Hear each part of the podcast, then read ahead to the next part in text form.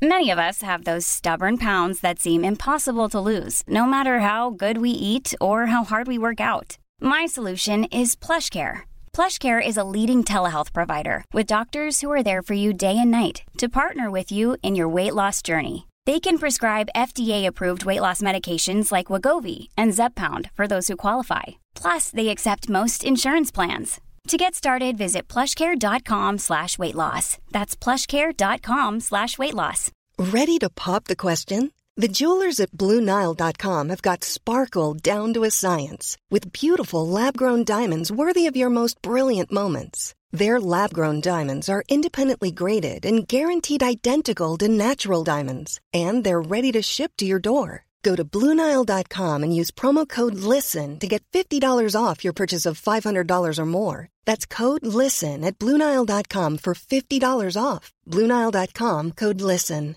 Hey, it's Paige DeSorbo from Giggly Squad. High quality fashion without the price tag? Say hello to Quince.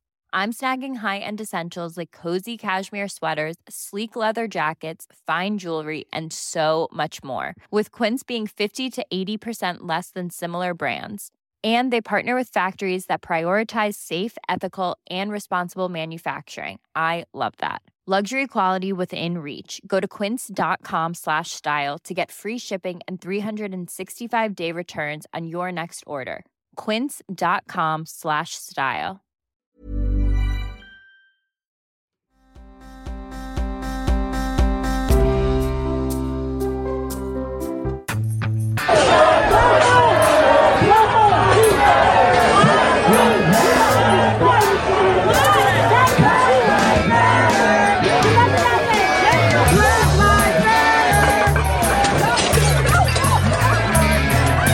That is a restaurant row in Rochester, New York. Oh, let me turn this music down. Hold on.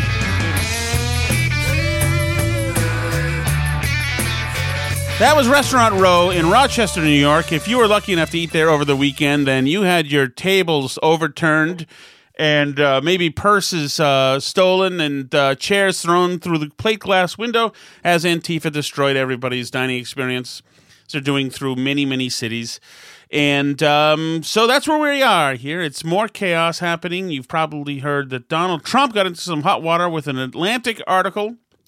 And um, there's some interesting stuff to talk about. There was a, a piece in the Washington, was it the Post or the or the New York Times um, about uh, these scenarios if if Joe Biden wins or loses and Trump wins or loses, what will happen? And essentially, the the the the answer that they come to is that Biden has to win uh, big. He has to trounce Trump, and then we'll have peace. But if he doesn't, there's going to be complete anarchy in the streets, even more than there is now. And uh, when I think about anarchy, I think about uh, my friend from the tough streets of Somerville, Massachusetts, John Sapochetti. He is a columnist. He writes, you'll find his work in the Lowell Sun, among other places. Co host of the Get Off My Lawn podcast with Keegan and Sap.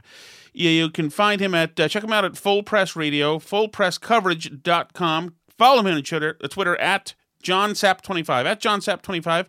Sap, how the hell are you? Good, Mr. Shattuck. How are you? We're uh, segueing into fall, and now we've got uh, less than two months before this election. It is going to be interesting. We thought the 2016 was the most interesting election of our lifetime. Well, I think the next eight weeks is going to be um, even more interesting, as you detailed in your opening. Isn't it going to be? the problem is that nobody in and you're a good liberal, Sap, but my feeling is, is people didn't take. You dealt with the defeat. It was a horrific Right. defeat. I think for, for Sox fans, it probably felt like the 2003 ALCS. That was just horrific. It was traumatic. It was a horrible. If you were a Democrat, and I don't know that you were all in on Hillary, but you certainly voted for her. Or, no, maybe you didn't. You, but you no, were I on. wrote in. I wrote in John oh. Huntsman again in, in Massachusetts. Okay, so matter. maybe that I wasn't devastated by it because doing talk radio, Shattuck at the time, you know, morning drive, nothing's more entertaining than having Donald Trump as president. I mean, it's been four crazy years, actually five if you want to throw in the campaign from 2016. He's entertaining. He's the gift that keeps- on giving. Yep. So that part of it I understood. And I didn't think the world was going to end because he came became president. I, I was never that uh, that insane like a lot of people a lot of friends of mine to the far far far left and actually a lot of friends who were conservatives you know had the same feelings that uh, the world was going to end if Trump was president. So I, I didn't have that type of uh, reaction. Yeah, and you're right about that with conservatives. That Yep. you know, I was reading even um um what's his name, Bill Kristol, um, who uh, used to be of the Weekly Standard. It was always a never Trumper, hated him or whatever. And today he tweeted out uh, this tweet that that was referencing a member of Trump's campaign. And he said, "Look at this punk." Bill Kristol used to never just call people punk. He used to be an No. eloquent speaker and a deep thinker, and he's just lost it. He's just he's obsessed. He's just he's lost his mind since the election and can't contain himself anymore. And there are a bunch of people on on the right who've who've done that, and a bunch of people on the left. And people who you and I worked with, remember, right after the election, had suddenly a, sw- a switch was flipped, click, and they Right. were no longer cogent. I mean, I, and I don't get it. I don't, I don't get it, Seth, because like my guy always lost in Massachusetts. Generally, my people would lose, you Mhm. you know, and uh, for president, about half the time until you know Clinton won the first time. He was not my guy. Clinton won the second time. Not my guy. Bush won the third time in a runoff. I was like, finally, I get to celebrate. Oh no, we're we're putting this thing on hold for a few weeks. but it's like, why? Why does this bother people so much? Why does it? You hang out with liberals, you hang out with conserv- conservatives too, but why does this Trump presidency get in ahead of people so much? And since 2016, I think what's happened, Shattuck, is is people have just gone deeper into their corners. So if you are a Trump supporter, you defend him more so than you did four years ago. It, it's it's more about the fight than the subject that we're talking about, right? It, it's not it's not policy driven. We're, we're not going to sit here and have uh, a debate on policy because some of his policies, quite frankly, are pretty moderate, and some are even to the left, right? I mean, he doesn't want to go into all of these nations and increase wars. Uh, he, he's you know pro America in terms of trade, which is it was something that Bernie Sanders agreed on. I, I remember I wrote a column almost five years ago now that that said Bernie Sanders and, and Donald Trump are more alike than people realized. You know, one being you know far left, the other one being a populist. So there were some things that that were part of his platform, if you want to call it that, that uh, the left would agree with, right? I mean, uh, crime reform. I think he's done a pretty good job with that. So it, it, it's not policy. It's just it's about temperament, personality, uh, just the way he conducts himself. That people are just turned on by it or turned off by it. You know, and at this point, it, that's all it's become. It's got nothing to do with politics. It's got totally. Um, it- it's totally about how people feel about the person, not necessarily about the policy. So what happened? Okay, let's say Joe Biden wins by 10 points. Do all these people now who have been obsessing, and I find it more that I have more good friends who are big liberals, big progressives, who text me during the day watching Trump's speech than I do conservatives. Like I've got friends who I used to work with in radio, and a guy I work with right now, who they're tr- Trump haters, and but they watch everything he does and says, and they I, Sure. they send me messages like, "This is the ravings of a madman. What is this? What is it?" I'm like, I'm not watching it, and I voted for the guy. Why don't? Why are you doing it to yourselves? Like, just don't watch. Yeah, I mean, it has the feel of wrestling, doesn't it? Like he's the villain. So if, Yes. if you're opposed to him, you just will never quite admit that the guy won the election or uh, that he's a real president. That uh, you know his his temperament is a turnoff to some people. Mhm. There's no question about that. But it's also a turn on for others. Here I am. I'm a construction guy. I'm a little rough around the edges, but uh, I'm going to try to get things done. And that connected with you know a lot of blue collar workers um, again, middle aged to older white people, uh, especially in the suburbs, they they kind of fell in love with the guy. It, Yeah. it, it's kind of got Say a weird feel to it. It's almost like a cult. But then you also have on the other side people that are like just horrified, you know, by by him, which I don't find him to be as much a turnoff as a lot of other people do. I think he's comical. I also Yeah. grew up with a lot of people like him. I have Yes. a brother who was just like him. And I love my brother. Um, but you know, I, I I think with him, don't take what he says literally, but take it seriously, right? Right. And and that's even with his tweets. He does this all the time, where he throws a haymaker and then he walks it back and then he jabs, and and the you know the end result isn't quite as bad as people think it, it was intended to be. And I, and I also think that and I understand that that, that your side, Sap, and you you don't have to agree with me. That your side tends to consider Republicans as evil. Right. Some on your side, whereas my side considers Democrats misguided socialists. And we, we look at Rob Reiner and say, yeah, you know, he's a misguided socialist, but not really evil.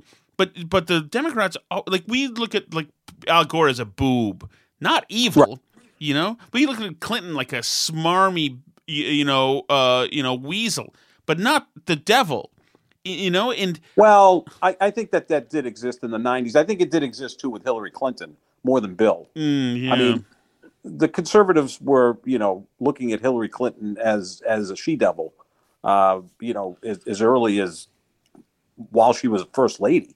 Um, so I think that she wasn't as likable as Bill Clinton. You know, I've told you before that I was born in 1963, so technically. Uh, the first president of my lifetime was JFK, and I think of the ten presidents that have been in office since I've been alive, that Bill Clinton is the most effective president. Right? We had a balanced budget. We weren't at war. The economy was good. Those are like the three big things you look at for a president to accomplish, and he did that.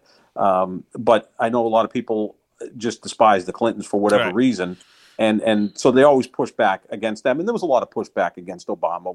We- can agree on that. yeah, but I, uh, I never thought the he was evil in that. In one, of- okay, first I don't agree with the Well, Clinton people administration, but since you're since you're nice enough to come on in a They didn't Sat- think it was Sunday, I'm not going to. legitimate. They didn't- yeah, I mean, But was- but, but there with was- Obama, and first of all, I, don't, I never thought that, that the the birther thing, which started with Hillary, by the way, but I never thought the birther thing was racist. someone in her campaign, not not through Sid Hillary. someone in her Blumenthal, right. Right, but but I never thought it was well. Well, first of all, it's it's good politics. If you have that information, it would have been wise for somebody in her campaign to be running that around. You do it against Ted Cruz, you do it against John McCain, you do it against Right. anybody. And if there's a kernel there, then maybe you'll peel off some people from the fringe. I never thought it was racist. I mean, I'm sure racists love it, loved it, but I never thought it was racist. I always thought it was odd that like I always thought like why wouldn't he just show people the birth certificate and shut shut them up? And then people on the left and others told me, well, because then they'll demand he do that for everything. And I thought, well, I guess that kind of makes sense. right. But um, but I but I I just didn't feel. I don't think that people thought that that Obama was an evil bastard. I think that uh, No, no. I, well, but again, there was pushback with Michelle Obama.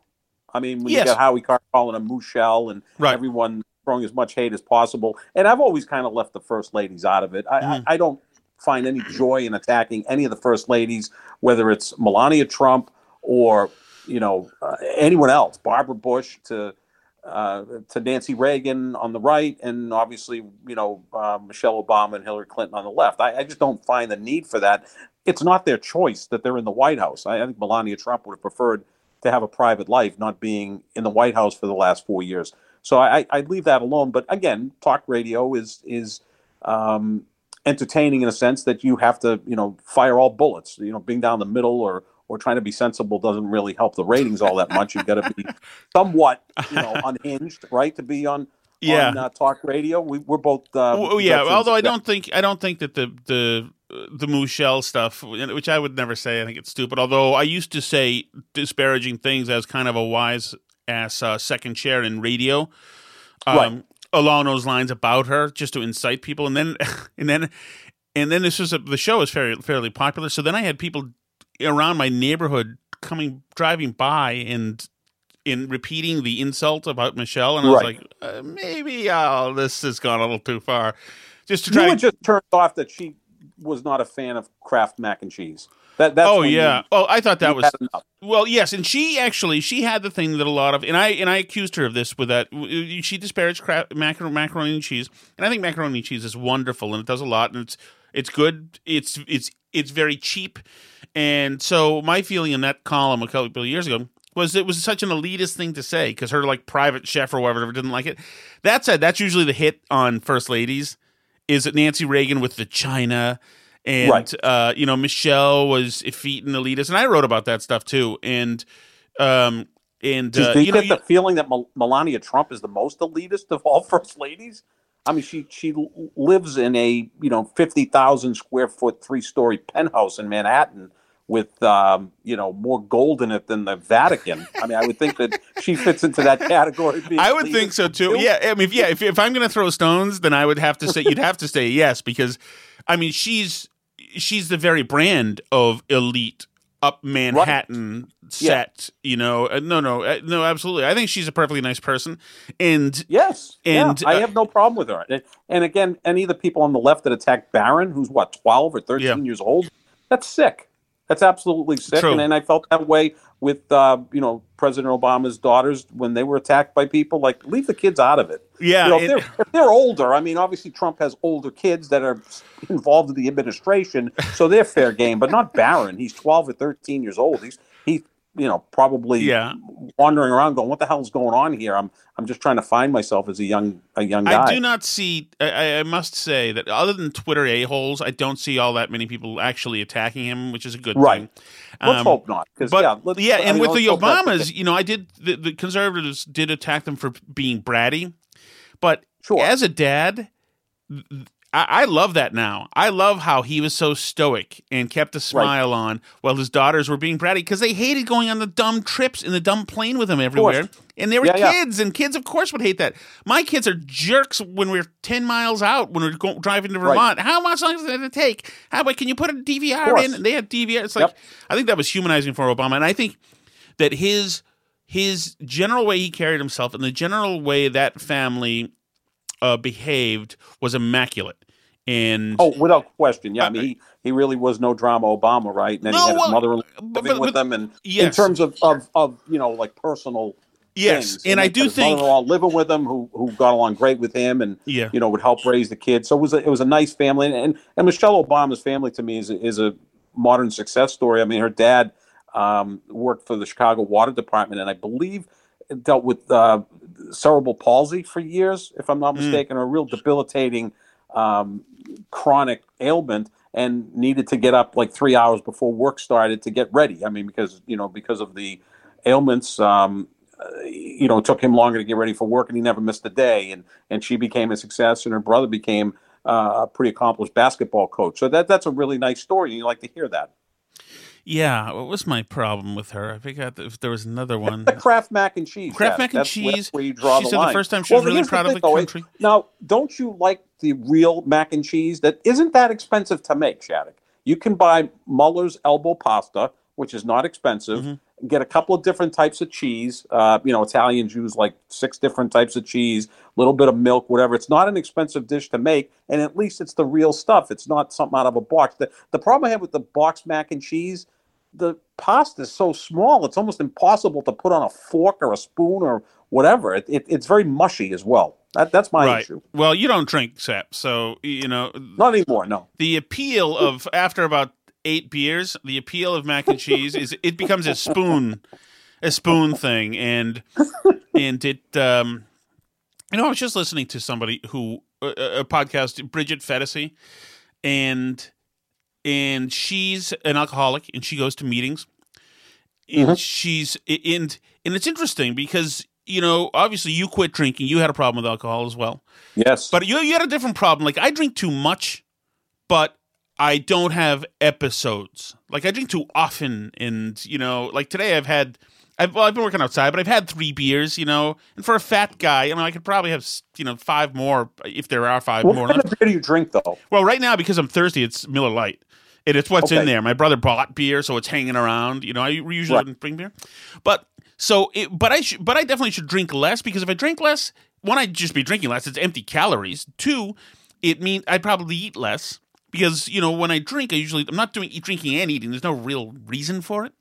Mm-hmm. Um, but um, but I don't don't have it. and even in my 20s, even my in my wilder days, like listen to this woman today. She she was talking to another woman, and they both were. And I knew I grew up around. I I worked in in uh, line level jobs in my twenties, like you did, I think.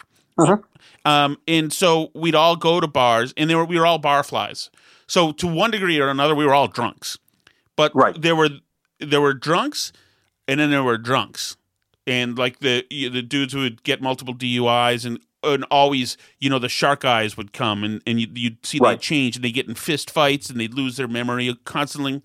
And and they just and you have to they call you the next day and say well, what happened can you tell me and they'd be very anxious you know They blacked out. That only oh. happened to me at the end, like the Oh. Last thirty to sixty days. Before that, I was kind of a functional drunk. You know, I never missed a day's work. Right. I mean, I would go a hangover. That was always uh, going to be the case. But the last thirty to sixty days is when I would start having blackouts and have friends say, "You were a real a hole last night." And at that point, I said, "This is enough. I've got to stop." yeah But I, I think I know where you're going with this as far as the munchies afterwards. yeah Without question. I mean, because if I would go into Faneuil Hall, I always used to have a couple of sausage sandwiches with peppers and onions, you know, on the cart outside oh of Faneuil Hall. yes i can I'm smell it now. Oh, so good. It's just en- enough grease with the sausage and the peppers and the onions. And of course, around four in the morning or five in the morning, you'd wake up and you, you know, the Italian uh, word agita as the Oh, yeah. sausage was stuck in the middle of your stomach trying to get out. But then you would always go either for Chinese food or Kelly's on on Right. uh, Revere Beach Parkway. I mean, on Revere Beach. Uh, and even if I was home drinking with the guys, it was always pizza and Chinese food being delivered. So yeah, you do get hungry after. Yeah. you have, in my case, like thirty beers. right and of course if that's sunday then you know the first football game's at 1 p.m so by noon you're, Oh, you're yeah. by noon that that uh, hangover has, been scurried away by more Oh yeah, we're beers working on recovering. Exactly. Yes. Um, Absolutely. so so the, so these this woman Bridget Phetasy and this other woman on her podcast were talking about it, and, and this is my experience as well, is that women generally who I've I've found anyway who who quit drinking in their twenties who know they've got a problem or early thirties, it's because they're blacking out and hooking up with random guys and they're they wake up in, in totally strange places and they're horrified. Then their self esteem hits the rock bottom. If you're a guy who's 25 and you and you hook up, you know, you're you know, maybe your friends might give you some crap if if you hooked up with somebody particularly uh, undesirable, I guess. But guys have don't have that. They don't give a crap. No. They're, they're, they're dogs. But women, no, it's a notch on the belt. yes, totally. But but but women just feel devalued, and it's and it's also Yeah. just very dangerous. So I don't know why I brought it up, but I was but I was thinking about it um, earlier because you that's right because you stopped in your twenties and, and this. I stopped at uh, 1992, so I was 29. I was 29 years old when I stopped. So uh, I've, I've actually approaching half my life being completely sober because I'm 57. So And so I hope to make it another 29 years. That would get me to 87. I, I don't know if that's going to be the case. You know, you- Never know, Yeah. You- So and Yeah. you, you, you don't. Uh, so you don't do anything. You don't have any drug.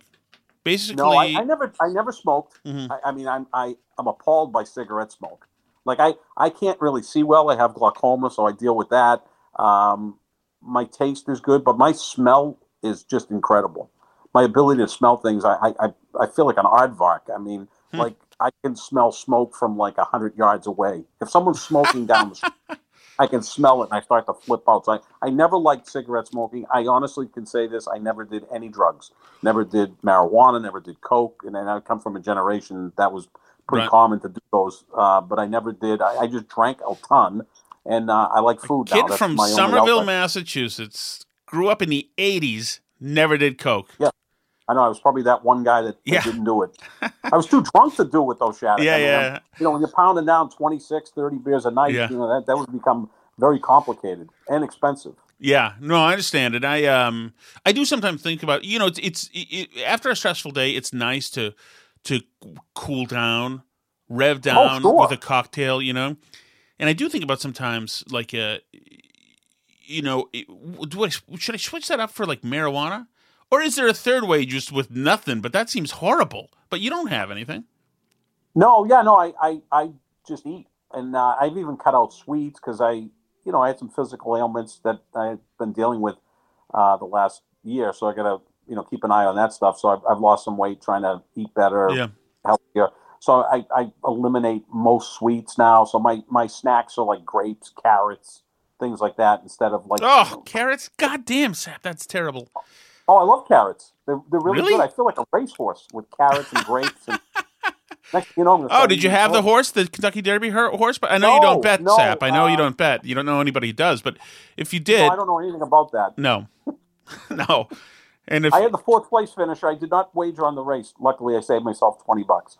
Um, but Tiz the Law was the overwhelming favorite, and he's only lost two races now in his career. Both took place at Churchill Downs. Sometimes a horse just doesn't like a course, does not like the racetrack, and you could see in that race that he was all over the track. He never really got his footing. He finished second. Um, so it was kind of an upset. But uh, it was an interesting race with no fans in the stands, which take a lot away from uh, you know the pageantry of horse racing. Yeah, you couldn't see a, a Tom Brady and Gronk all decked out. No, no, They usually have there. Although with the timing of it all, the NFL season starts uh, in a week, so the players wouldn't be able to go to partake in the Kentucky Derby. It's just weird having the Kentucky Derby the first Saturday in September. It's always the first Saturday in May, but hopefully we're trying to get back to normal as much as Yeah. possible. Let's You know, open up. Let's time to open up, Sap. It's time to open up. Let's go now. It's time. Well, okay? I mean, it's just so sad that all these restaurants are closing in Boston. I mean, landmark restaurants. Yes. been there for forty years. the You know, poorhouse, poor- Sap. The poorhouse. That was The important. poorhouse. They served breakfast at the poorhouse, poorhouse, I think, for a time at least Well, they did. I just wonder. I mean, it's so frustrating because some restaurants have been able to adapt. I just wonder if some of the restaurants, and I can't put bars in there because bars can't open. But if you know, if you can bring food in, then you can open, whether it be fifty percent capacity with outdoor seating, all of those things. If they're just not adapting enough to to what the times are now. You Well, know, they need to, be you know, they need to do covers, Sap. They need to move people in and out there buying booze, and they can't. It that sucks. I'm sorry. I, I get put this right in the governor. I don't know. I don't. I don't care. I I think that the main this monster came and hit us in mid-April, and then it went away. Right. And now we can have spikes here and there, but we know how to treat it now more than ever. We're also closer to a vaccine. And the same thing with New York. It came and went, and now these guys are treated like Charlie Baker and and uh, Cuomo are treated like they're gods. Meanwhile, like in Kentucky, the unemployment rate's at six percent because they didn't do a damn thing. And in Florida, even though a lot of people died, they didn't destroy their economy. We've screwed these businesses. I'm, I'm God. It makes me so angry that this had to happen. We're such wimps. Isn't there a happy medium somewhere? I know this is not the, the right argument to make on a podcast. You know, I'm, I'm Sure, there is. Uh, Well, I mean, I'm going to be, and you're either going to fall on the side of, like, say, you and Gerry Callahan, who want to, you know, remove the governor as soon as possible, or you're going to have the far left, which is going to say we shouldn't leave our house uh, for the next six months. And just uh, like I live at a hotel, and then there's a restaurant inside the hotel, and they've been able to do quite well. It's not what it was before, but they've also been in business for a while. I, I'm not going to blame the, the businesses for this, but I am going to say if you've been in business for 40 plus years, I would assume that you've built up enough of a reserve to get through this, and you have to work with landlords. And again, this falls on landlords um, as far as rent. You know, if you can't open, you can't pay rent. You have to work with landlords and say, okay, this has been a six month shutdown, a nine month shutdown. That rent that I can't pay right now, we're going to have to put on the back of the lease. I'm sure they are. I'm sure they are, and there are some provisions in there. You know, we've got one for our mortgage here. You know, that Right. allow you to do that. But again, and then that, but that goes uphill. You know, the landlord also has expenses. Well, this and- is where you have to help the landlords out so that now Right. the money they owe to banks. Again, it's a it's right, but a- we weren't supposed to know, strangle for this long. It was supposed to be a few weeks. You know, Right. when it when it peaked, and in those few weeks, eight thousand died. And now, since then, we didn't know. We know we finally we had enough gear and equipment back then to handle it. Even if there Right. was a spike, you know that was the thing. As long as it, so that we could handle it. Remember, we didn't need these extra backup stadiums and things to use. Um, Mm-hmm. So we didn't know, but we but we had enough stuff to handle it. But we did know that if we killed businesses, it would kill businesses, and we decided to do that no matter what. That we did have knowledge of. We know what happens when you don't let businesses open, and we killed them for no freaking good reason. It's for cowardice, and I think that sucks. But I don't want to go there. I want to go to alternative though? If, if we went to back to normal, Mm-hmm. say the first week of May, and just said, okay, back to you know, Right. Well, by then we had known that the positioning of patients, and we had known that some therapeutics that work. By then, all of the people in the eight thousand already died. By then, since then, there's been less than a thousand who have died. So we know how to treat it a lot better. right? And, And- you know, a and- lot of people just aren't dying from it. You know, a lot of people just it doesn't doesn't do a lot to them. So that so we would have had a spike in cases, and the more we test, we have a spike in cases. But you know, a bunch of lifeguards in or young people on a booze cruise, they're not the problem here.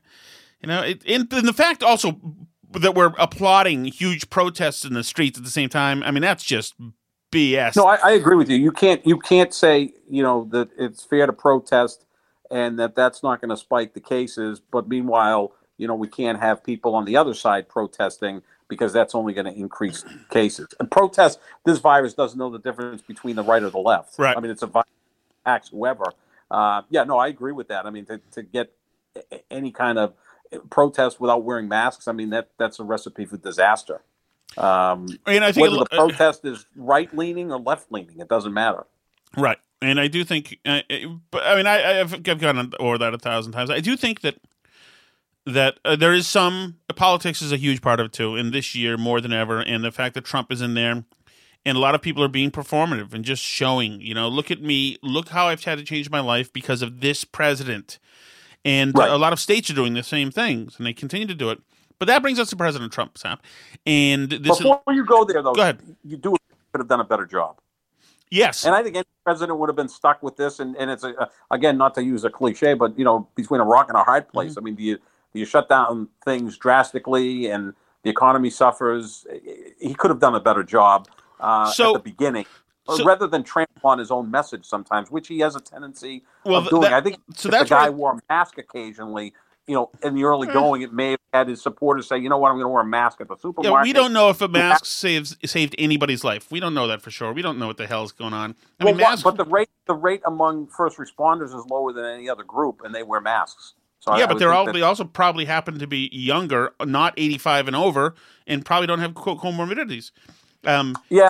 but But see, my problem with, the, with the, your side keeps talking about you know it's mostly old people that die. it is. Um, w- okay, which I guess is okay now with with COVID. But when we had the Affordable Care Act, the beginning of the Affordable Care Act, all I heard about was death panels, and and we couldn't possibly lose anybody because the government would you know ration health care, and, that wasn't true then. Well, I don't But get the that- parallel. what does that that, like have to do with That- old people dying? But no, but- my point being is, is old folks' lives really mattered. You know, ten years ago when when we started to get into the Affordable Care Act because President Obama was going to start killing old people to ration medical care. That was you know horrific. But now uh, it's okay if old people die because of COVID. Who's saying it's okay if old people die? I don't think I understand where you're trying to go, but I don't get it. Well, Who's Howie, saying Howie Carr tweets out every day about cases and ages, Yes. and it doesn't. He's not saying it's okay people. for old people to die. It's terrible that old people died, but that's the front that this main battle was fought on, and we didn't have that front covered. I think it's terrible. I don't think he's saying it's No, no, good. that's that's that. I agree with you 100. percent that falls on more than just the president. That falls on governors, Yes. in- including And- and Baker and that's Cuomo, it. who yes. have been lauded for doing a good job, and and at times I think they have. But um, look, it, it's just a complete bleep show when you look at this because you have 50 states doing things differently, and and I just Yes, the but they shouldn't they do things differently? I mean, we're different than Kentucky, and Kentucky didn't Oh, close. Oh, yeah. No, absolutely. But then you've got border states now. If you want to go to Maine, you have to test and be negative two days before you go to Maine. Then when you come back, you got to do the same thing. And it's you know there's a, there's a lot of um, a lot of tentacles there. I, it, it it's something that there was never going to be a perfect answer to this. I just wish that at the beginning he took it a little more seriously and also you know wore the mask because is the mask going to do anything bad? I mean, you may not think it helps. I do think it helps, um, but it, I think it's just a look that if he wears it, that you know he's one of us. That that it's okay to wear it, so that you don't have crazy people at the Revere Market Basket, you know, starting a fight because they don't mask because they have some sort of breathing problem. I don't have a problem with him not wearing the mask. Uh, you know, a lot of times presidents do that. They they act more brave and they're more stoic Right. than and than everyday Americans. are. I don't think he likes wearing the mask. I think since the beginning he was trying to signal to businesses that just stick with me. This is going to be brief. We'll get through this, and that was being optimistic. A lot of people hit him on, on Republicans hit him er, for that too, and say that you know he, he should have he should have been more proactive in things. And I, I don't. I think who the I mean, sorry, who the heck in March fifth like really thought the coronavirus would be anything. We've had so many other, you know, things that would affect everybody else but us. You assume that we can handle anything, you know, uh, which was wrong apparently. Um, but I mean, look, who thought it? And so, you know, he shut the, he stopped the flights from China, you know, and only allowed nationals to come back home. And then he got backlash for that as well, which you know is a good thing he did that. Uh, right? Yeah, and they were they were calling him a racist and whatever. So, by where I, where I so I don't think step by step the things they did step by step from the federal government. I mean, they should have had all. They should have been adequately stocked up on all stockpiles of equipment. Sure. The, but that stockpile has been has been neglected for decades now, um, since um, Katrina, I think, essentially. But we never needed Oh, it because sure, we're not yeah. getting a huge pandemic. But that falls on Trump. Uh, In the end of the day, he was the guy in the executive branch, and that Right. that stockpile is the executive. So that's technically, I, I blame Obama if it was him. If that falls on Trump, Yeah. but we did get all the stuff we needed when we needed it eventually. You got ventilators and PPE and this and that. And, um, but what where I think his failure was, so I don't I don't fault him for the failure or the or the the deaths exactly. And most of those in state levels are state policy, like the Cuomo Right. thing. Um, but I think that his communication during it was a, an F and terrible. Oh yeah, no, well that's that's par for the course. 'cause Yes, and, and you needed this is a time of national crisis when you needed the guy at the top to be assuaging the fears of everybody in the country. And Right. he wasn't, and he's like, um, you know, musing about, you know, uh, disinfectants and kind of thinking out loud. You're like, what the? F- don't think out loud right now. There's no, don't think out loud right now, and don't go after Mika right now. This is this is serious grown up stuff. So I don't think, and I agree that like that's not his bailiwick. That's not what what he's good at. He's good at, at a cold war. You know, he's good at staring somebody in the face and not not caring. He's good at protecting his Supreme Court nominee. You know, with these nerves of steel that no Republicans seem to have.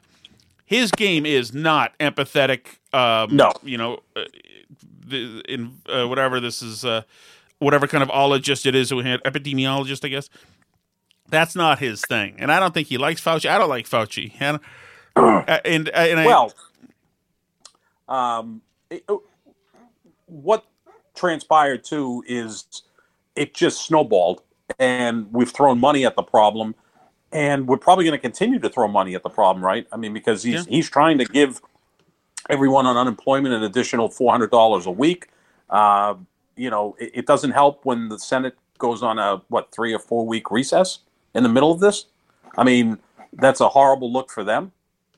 And uh, I also think that we're going to see the twelve hundred dollar checks going out. I would. well, but the Senate has their in the own version month. of their own bill, and the House has their own version of their own bill, and don't they usually go on recess?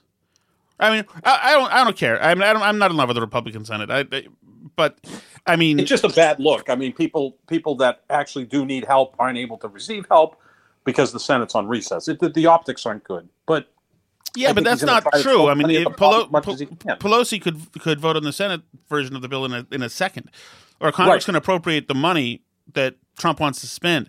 The problem is they're both both sides are playing politics. She's got a pork laden oh, bill, Oh, and With that- without question. Oh Yeah. no, I mean, if you're on unemployment, you know, three hundred or four hundred dollars additional week is better than nothing. She's looking for six hundred, and that's all well and good. But the person that's having trouble, you know, putting food on the table or paying their bills will take the four hundred over nothing, and, Right. and that's what he's offering. So, uh, and even when the unemployment ran out at the end of uh, July, you know, the Republicans did want to push it week by week and just continue what was going on, and the Democrats pushed back against that. So Yeah.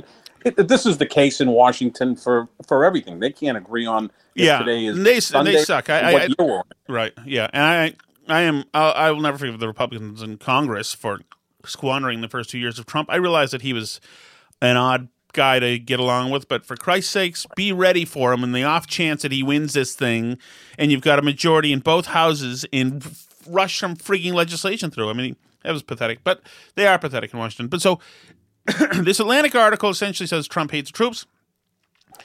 Um, and that he didn't want to get his hair wet i- in during a ceremony in France. Bolton and some other people, named people, actually refute that and say that part's not true. But generally, the thing says Trump grumbles about the troops, um, or about people who fight in war. You know, they're chumps, they're little su- suckers and losers. The people in World War One and i- the the going to Vietnam was a sucker's bet. And some of that stuff, I think you could see Trump saying, and I think an entire generation. I I think my uh, people that I'm related to actually said, uh, you know, if you go to war, war like Vietnam, you know that that's useless. Don't go to Canada.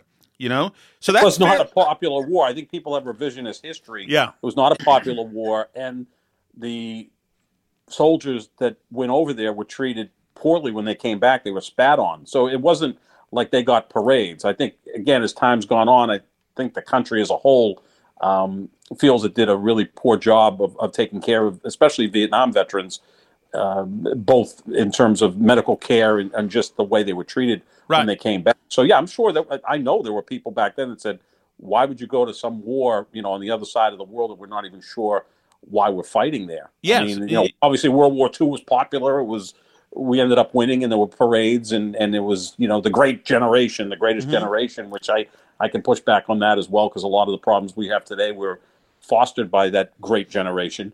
Um, but then you know, obviously, you have Korea was a different situation. It's almost like the Middle Child War. We kind of forgot about it. Right, and that's But- a communist war, and you're right, Right. And, and so was Vietnam.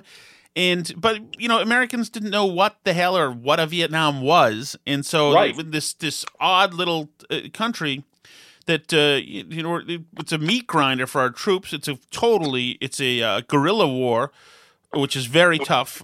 And uh, you know, you know, it's it's a tough way to lose people as well because we're you're the vastly more superior military and yada yada. But that so that in the times, and it was and people of a certain class routinely dodged the draft, including President Oh, Trump, we would absolutely. say, and Joe Biden, Yeah.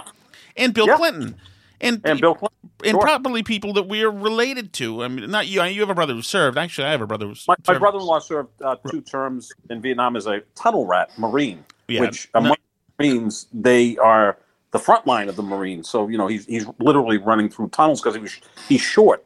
You know, Yeah. so you have to be a shorter guy to do that. I mean, talk about Yeah, that uh, that can't. scary as all hell. Yeah, hand to hand combat. You all, you hear about the tum- tunnel rats and what they had to go through. Imagine He they told me I actually saw him yesterday for breakfast, and he was telling me some things that you know took place when he was there. I mean, as soon as he got to Vietnam, they just drop you off the helicopter and say, "Welcome to Vietnam." You know, there's no small process uh, Yeah. or, or a ramp up for it. It's like here's your gun, and you know, within uh, two minutes, there's bullets flying at them, and you're not sure who the enemy is and who your allies are. So, Right. yeah. I then mean, you bond with people who to show you the way, and some of those guys, some of those guys die, and then suddenly you get two weeks of sick leave, and I'm sorry, two weeks of leave, and you you get in this big jet to another big jet, and suddenly you're shopping in the Burlington Mall like everything's normal again. he said he couldn't deal with it. It- that's why he went back for a second tour. He said it's exactly the point you just made, Tom. He said that uh, you know he's fighting in a jungle, and within seven days he's sitting at the dinner table with his family, and he's just looking like he, he'd lost contact with them. You know, like he, he didn't know what they're like, like uh, to the point where he, he reenlisted. Which Right. you know, I God bless him. I, I would have probably, probably I would have pooped my pants twelve seconds into uh, boot camp, let alone going to Vietnam. I would have went to Parris Island and probably tried to get the hell out of there. So so and and that stories like that is why that we value veterans so much because of you know a lot of Yes. these people sacrifice their minds, not just their bodies, Oh, over there. absolutely. And, and so that's why it's it's such a damaging and horrific thing to hear that the president would think so awfully of these folks. Now, I don't think that there's any doubt that the president loves the military. I think he loves them. I think he thinks they're cool. I think Mm-hmm. uh, I do think that he probably thought that, that in Vietnam was a chumps war because I mean, why would you why would you do that? Why wouldn't you just if you're him? I mean, you can just say that your feet are hurt. The doctor, you know, the family has excellent doctors, as you know. The doctor signs Yeah. off on it, and he, you know, goes and goes to to a good college and go. He's in the big leagues in real estate in New York as a young man, Right. and you know, it's not everybody, and it's not, and it's not an honorable thing, but it's commonplace. So I, I just don't think that this that that military folks will think that this that he really disdains him. I think that they can tell that not too much makes the guy like laugh and excited, but a jet flyby absolutely Oh, does. yeah, no, I think that it moves when that happens um, because it's it's power, Mhm, it's yes. success. Now he probably looks at Vietnam. In fact, I I would bet my life on it. He looks at Vietnam as as not a success, as a loss, and he does kind of put everything into wins and losses in his life. Um, you know, there's not a lot of nuance there. You know, it's kind of like a baseball team record: you win some, you lose some. And, and that's the way he looks at it. So I think he just looks at Vietnam as being a, an unsuccessful war. And again, um, I don't think there's any guilt there because I don't think he has that DNA. No. know, in terms of guilt, I don't think that's part So of you, does it stick though? Does the electorate does this hurt him? No, no. His supporters are his supporters. I talked to my brother-in-law yesterday, who loves Trump, and I said, "Well, what'd you think of this?" He goes, "I don't believe it." You know, so I hmm. don't. I don't think he's not going to change his vote. I mean, there'll be some people that change their vote. I just look at this whole election, though, Shattuck, is, you know, the people that voted for him in 2016 is every single one of those people going to vote for him on November third? I, I, think know. so, Sap. At this point, Ninety nine percent if, will. but if we will talked a 100%? month ago, I would say he. Well, I would say that he's lost suburban women. I don't. I don't know. You see what's happening in the streets right now, and Right. it's not just you know the crappy sections of Minneapolis. Now it's the nice sections of Manhattan and Right. nice sections around Portland in neighborhoods in Seattle. And I think the same women who were looked at the ISIS attacks four years ago in San Bernardino, whatever, are look at this and say, uh, we need somebody who's who's not for this. Even though it is happening under Trump's watch, technically, you know, he's the federal government. He's not the state and local government. So I think it, it just it doesn't look good for the party. Uh, I don't know. I think it's possible for. And here's the other. Here's the other thing where I think it's possible for him to do better. Is that the other side? Uh, maybe actually this isn't growing them, but so so here's a case. This isn't growing the party. So that's suburban women. I think the people in the Rust Belt. He knows that Trump's with him. He's their kind of guy, and Biden wants to destroy, get rid of fracking, and Biden's, um, you know, sometime embracement of parts of the Green New Deal. Um, it, it, there's there's just buzzword buzz, buzzwords in Biden's pa- platform that people in the Midwest will hear and say, "Nope, I'm I'm out for that." Right. I think people Yeah. want to get rid of the crazy, and they think that that getting rid of Trump might do that. And so you could have some people there, but those same people who wanted to get rid of the crazy, you know, eight months ago, now are at it seeing a new crazy, and I think the old crazy looks per- perfectly palatable. So for there's also voters, and this is like people who are like-minded with me, got people who I would text, etc., who have seen the way the media has acted for the last four years, and the way people like Jimmy, not Jimmy, Jimmy, Jimmy, whatever the other one is, and Colbert, and all of these, you know, the the stars of the day act, and they've all been behaving and and uh, in these punks in the streets uh, throwing stuff at cops, etc. And like, I think there's a faction of people who said who would say, you know what, Trump is unpresidential. Um, he day to day he raises my anxiety because he's a jerk on Twitter and he's just he's uh, scatterbrained and doesn't even know what the hell he's doing. That said, before all this crap went down in January, the the country was moving along perfectly, and also this uh, the other side's been so damn horrific and been such jerks, and I'm talking about mostly media people and celebrities, etc. That this is another way, just like 2016, I can say go to hell. And for some people, I think there's people there's they're going to say that and say, you know what, you've been such a holes now for four and a half years that screw you, deal with it. We're putting in Well- this jerk again, who we all agree is a jerk because you've been just bigger jerks. Well, I've, I've al- always felt that the Democrats have handled this wrong. Um, you can't attack every single tweet of his and his grammatical errors and all of these types of things because it starts to fall on deaf ears. Pick your spots. You know, pick your spots when he does or says something that is a problem. Attack, but not every little thing. It's almost like a child that gets browbeaten by their parents. After a while, it just doesn't work anymore. You know, so that when they actually go do something really wrong, they're going to tune out the parents, and, and the parents in that case have the right to you know correct the child or discipline the child.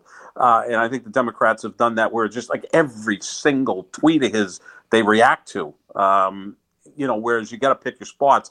I also feel it's a great point, Shattuck, because if you go back to even 2004, and, and people think that you know the 2016 was you know the most toxic so, toxic election ever. Well, 2004 wasn't very pretty either between uh, President Bush and, and John Kerry. And and if you remember, about two or three weeks before um, that election, uh, was it Fahrenheit 911 that came out? Yes. Okay, and and that ended up hurting Kerry more than helping him.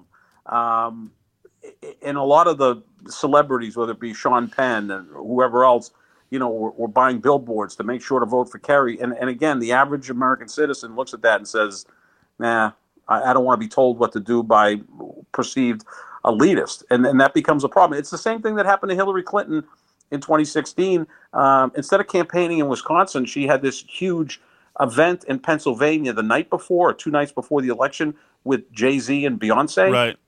Does that really sell to you know to people in Ohio, Michigan, Wisconsin, Pennsylvania who are trying to make make ends meet. You know that that doesn't really you, sell. You make a great them. point, Sep. You make a great point. When you talk about 2004 Fahrenheit 9/11, I mean, you didn't have to like Bush, and you could think he was stupid, and he was certainly inarticulate. Like he and Trump are Right. the most two inarticulate people I've, I've, I've ever seen, public people. To suggest that he didn't give a damn and that he's really just out golfing, Right. you know, that was like that doesn't ring true to even critics of him. He obviously was a guy who was concerned. And and so that's like and to me that's kind of like this hit on Trump with the military. You can say that he hasn't learned on the job, that he's his behavior is bad, and that he's got no depth of knowledge. He's unfocused. He's you know he's brutish. You can, you can say all these things that are that are accurate.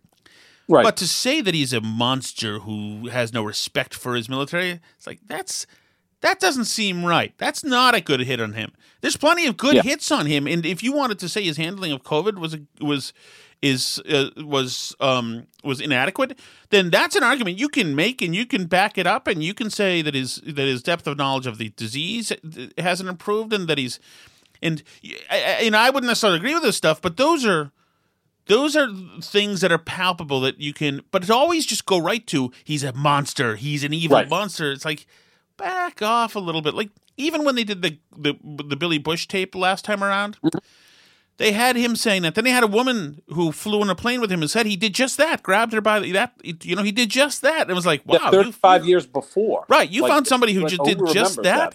And then there was a 10, suddenly had like a dozen more who all immediately personified this guy. And I was like, whoa, suddenly there's a huge campaign here of Trump being not only certainly a rapist, but the most prolific sexual assaulter that I, I've ever heard about. And it's like, Right. that's a little too much. It's a little too. Just Yeah. ju- just let the Billy Bush tape stand on its own. That's enough right there. It was a vile thing to say, a vile and an odd thing to say, for especially for a guy in his sixties. Like who's talking like that?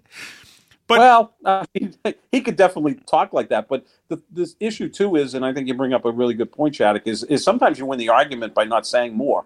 You know, Yes. just end it. You know, like this is enough. You know, um, if you, I don't know, uh, say a, a child grows up and you have the wherewithal and give them the down payment on a house. You know, you don't have to hammer it home all the time. The, the deed is is spectacular. You know, but if you continue to like make a point of it, at some point the kid might say, you know what, dad or mom or whatever, I don't want to hear about this anymore. You know, that, that's great that you did this and I appreciate it, but let's not bring it up to every relative and, you know, bring it up every time we're together at Thanksgiving for the next 25 years that, you know, you got to hear that, you know, I gave uh, Carol the down payment on her house. I mean, Oh God, so, yeah. You know what I mean? So you've got to you've got to pick your spots with this. Sometimes saying nothing, nothing uh, wins you the day. I, I always go back to one of my favorite scenes in The Godfather Part Two. Uh, remember when De Niro was just, you know, as Don Corleone, the young Don Corleone, Yeah. was just getting into power, and his wife's friend was being evicted from an apartment because she had a dog. And then the landlord found out who, you know, the woman's friends were, so decided that the woman could stay. And De Niro's character never said a word, and next thing you know, the rent kept going down and down and down and down. And he didn't say a word. He just kind of looked, and the guy just, you know, continued to talk, and he talked his way into going from I don't know, It was in Italian, wasn't it? Thirty dollars. Sometimes you just don't say anything, and you win the argument. Yeah, yeah. God, if I yeah, actually, if I could just learn to shut up, man, I have talked myself out of so much stuff that it was already. Oh, that's two of us. We do that. We we both do that a lot, but that's why we're lovable. I know. I have a friend who's uh, who's um, God. They could, there's something word for it. Who who go on sales trips and and who will who essentially who talks and he gets gets the sale and he doesn't realize that that's the time to wrap it up and go. And Right. so he's No, one of no, guys who will undo the sale. He'll unsell the sold product Yep. because he sticks around. Right. Hey, so you talked about uh, Sep. Um, we, I, I'm a fat guy, and you before you betrayed me, uh, you were a fat guy. Now I'm you're still thin. technically a fat guy. I mean, I'm five foot nine, two hundred and forty five pounds. I'm not. I'm not. Uh, that's light. like Mickey Rooney. That's that's that's not fat. Um, so listen, uh, maybe it's not like Mickey Rooney. He's- He's really short, isn't he? Rooney. I'm, Mickey Rooney's like four foot nine, Shattuck. um, so um, so what are you having to, for dinner tonight? Before I let you go. Uh, double pork chops. What does double mean? Does that mean two, or does that mean Two, two thick, two thick pork chops. They're about an inch and a half to an inch and three quarters. They're delicious. and they will be broiled? Yes. Uh, I may get one blackened and one broiled. So the blackened one has a little bit of a spice on it, and it's really good. And is there a sauce that comes with it? No, I just applesauce because the pork chop is so tasty with the fat. And, Applesauce seems like candy. I, obviously, the fat, obviously. oh yeah, so good. Um, and then I'll get a vegetable. They they have a nice like julienne vegetable that I'll get, and I'll get a salad with that. So that'll that'll be my treat for the night. You hear this, ladies and gentlemen? This is on the West Coast. It's Warren Beatty. On the East Coast, it's John Sapochetti.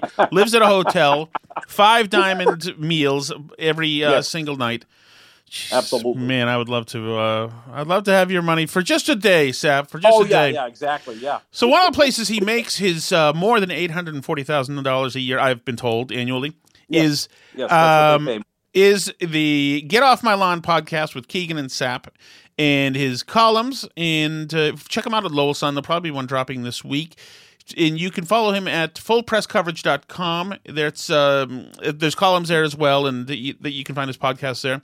And Full Press Radio at Full Press Radio on Twitter, um, at John Sap twenty five on Twitter as well. Follow him. Sap, I really appreciate it. Now you wait there for a second. You're gonna hear our, our uh, exit music. Okay, Isn't it nice? I can't really hear it. Oh, Oh, no? there we go. All right, everybody. Thank you so much. Follow me at Tom Shattuck on Twitter. You can get me at Winchester uh, at gmail.com as well. And um, thanks so much for listening. Please leave a review if you don't mind and five stars. If you don't mind, if you do mind, then that's fine too. Thanks so much, everybody. We'll see you later. Have a great Labor Day. C'est la vie.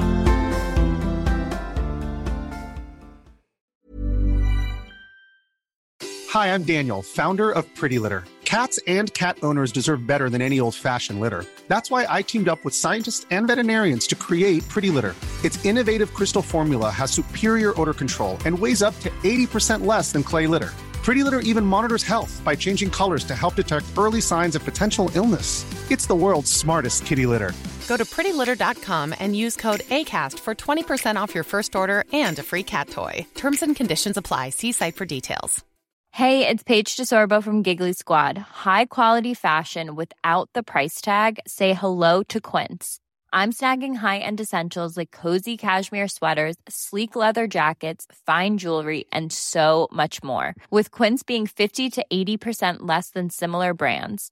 And they partner with factories that prioritize safe, ethical, and responsible manufacturing. I love that. Luxury quality within reach. Go to quince.com slash style to get free shipping and 365 day returns on your next order.